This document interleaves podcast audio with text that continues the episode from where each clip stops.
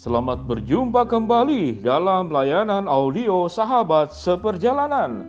Hari ini adalah hari Senin 4 Januari 2021. Tema renungan dan saat teduh kita dengan judul Jangan mau ditipu dalam kurung hantu masa kini. Jangan mau ditipu dalam kurung hantu masa kini. Firman Tuhan terambil dalam Yohanes 8 ayat ke-44 demikian bunyi firman Allah. Iblislah yang menjadi bapamu dan kamu ingin melakukan keinginan bapamu. Ia adalah pembunuh manusia sejak semula dan tidak hidup dalam kebenaran. Sebab di dalam dia tidak ada kebenaran. Apabila berkata dusta, ia berkata atas kehendaknya sendiri. Sebab ia adalah pendusta dan bapa segala dusta. Mari kita berdoa. Bapa yang di dalam surga ya Tuhan ajarkan kami di dalam mengawali tahun-tahun kehidupan kami dan di awal tahun ini kami bisa memahami siapa musuh kami selain kami memahami siapa Tuhan yang kami sembah sehingga kami bisa berhati-hati untuk segala tipu daya dan menjadi hantu masa kini yang membuat orang percaya kepada hantu dan bukan kepada Tuhan. Berbicaralah Tuhan di dalam nama Tuhan Yesus kami berdoa. Amin. Sahabat seperjalanan yang dikasihi Tuhan, apa itu hantu? Ada banyak hantu di Indonesia ini.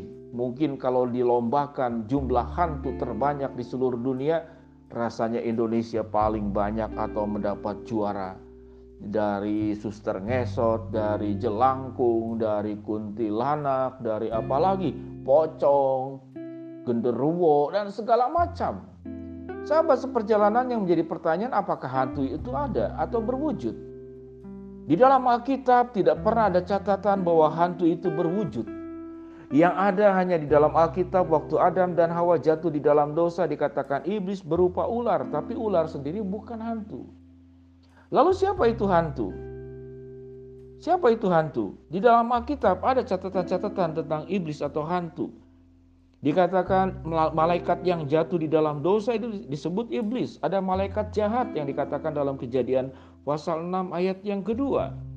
Ada yang dikatakan iblis menyamar jadi malaikat terang di dalam 2 Korintus 11 ayat 14 sampai dengan ke-15.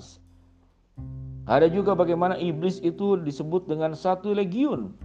Satu pasukan tentara legiun itu.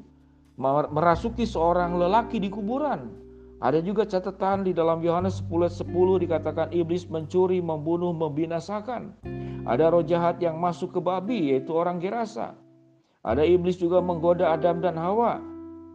Kalau kita simpulkan bahwa apa pun namanya, apa pun namanya, baik yang di Indonesia, baik yang di luar negeri yang namanya Dracula dan segala macam, sesungguhnya itu adalah iblis, iblis yang memang bergerak, dia inisiatif, aktif, menipu dan kemudian dikatakan di dalam Alkitab iblis itu mencuri, membunuh dan membinasakan pendusta dari segala dusta. Ada juga memang hantu yang kita ciptakan sendiri. Apa itu hantu yang diciptakan sendiri? Biasanya hantu itu berangkat dari rasa takut. Atau hantu itu berangkat dari percakapan yang diucapkan turun-temurun bahwa ada hantu, ada hantu, lalu semua orang mempercayainya. Namun, waktu kita simpulkan, sesungguhnya segala sesuatu yang membuat pikiran dan fokus kita beralih dari Tuhan kepada yang lain, maka itu adalah hantu.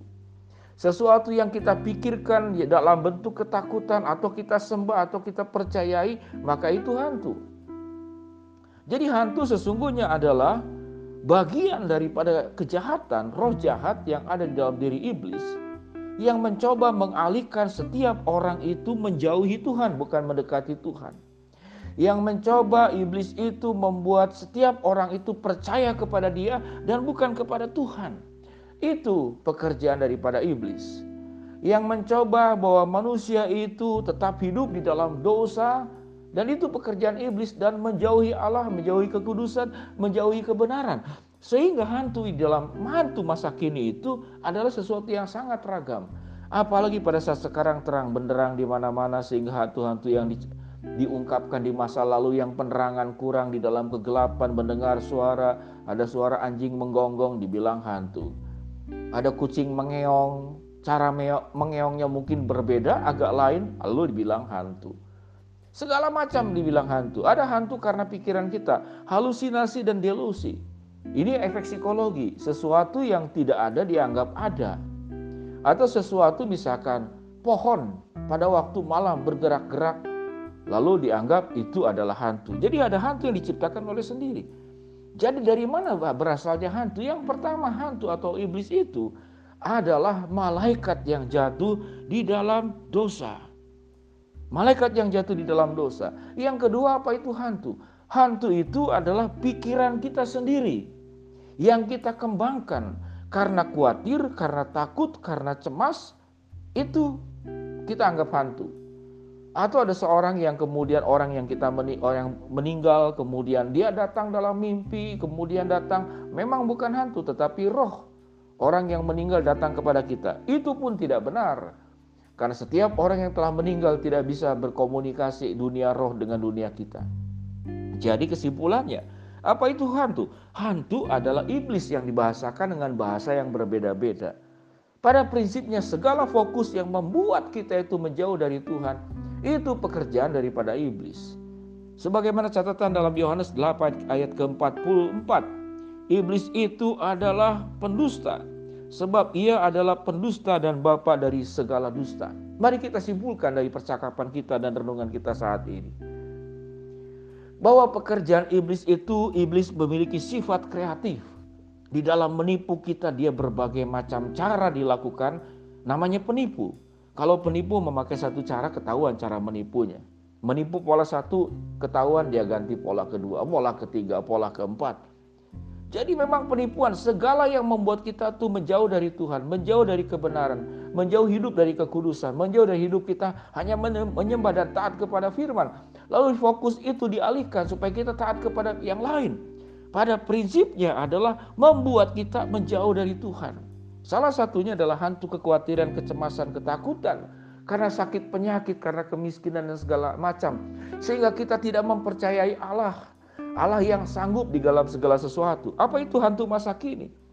Kecemasan menjadi hantu masa kini, ketakutan menjadi hantu masa kini, kekhawatiran menjadi hantu masa kini, ketidakpercayaan kepada Allah pun menjadi hantu masa kini yang menggeser keyakinanmu, kepercayaanmu kepada Tuhan.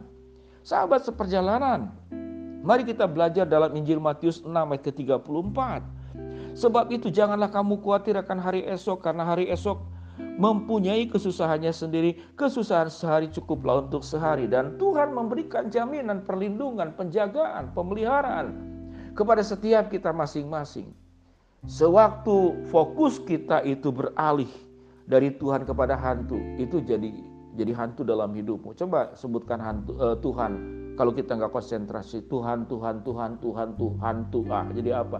Jadi hantu. Jadi Tuhan bisa jadi hantu. Kalau kita tidak mengandalkan Dia, kalau kita tidak percaya kepada Dia, mari sahabat seperjalanan yang dikasih Tuhan, Jangan engkau dikhawatirkan, ditakutkan dengan berbagai macam hal di dalam hidup ini, baik iblis, baik hantu ataupun siapa pun juga. Fokuslah kepada Allah yang memberikan jaminan penyertaan yang mencukupkan segala kebutuhanmu, tentu dengan waktu dan caranya Tuhan. Yang memberikan damai sejahtera, yang memberikan roh bukan roh ketakutan tapi roh keberanian. Sebab roh yang ada di dalam diri kita lebih besar kuasanya daripada yang ada di luar diri kita. Mari kita mendekat kepada Allah. Jangan mau ditipu oleh hantu masa kini. Bersandarlah kepada Tuhan, percayalah kepada Tuhan. Tuhan akan buat perkara-perkara besar, perkara-perkara indah, perkara-perkara yang ajaib sewaktu engkau fokus sepenuhnya, taat sepenuhnya, percaya sepenuhnya, beriman sepenuhnya hanya kepada Allah. Mari kita berdoa. Bapak yang di dalam sorga hambamu berdoa buat sahabat seperjalanan yang sedang sakit di rumah sakit maupun di rumah. Tuhan jamah, Tuhan sembuhkan khususnya salah seorang saudara sahabat seperjalanan yang hari Senin akan operasi angkat eh, rahim karena ada kista di badannya. Tuhan akan pimpin prosesnya boleh berjalan dengan baik. Hambamu berdoa buat sahabat seperjalanan yang sedang menghadapi kesulitan, tantangan, rintangan, problem dalam hidup. Tuhan bukakan jalan Buat sahabat perjalanan yang sedang berharap memohon sesuatu, Tuhan kabulkan sesuai dengan sesuai dengan waktu, rencana dan kehendakmu.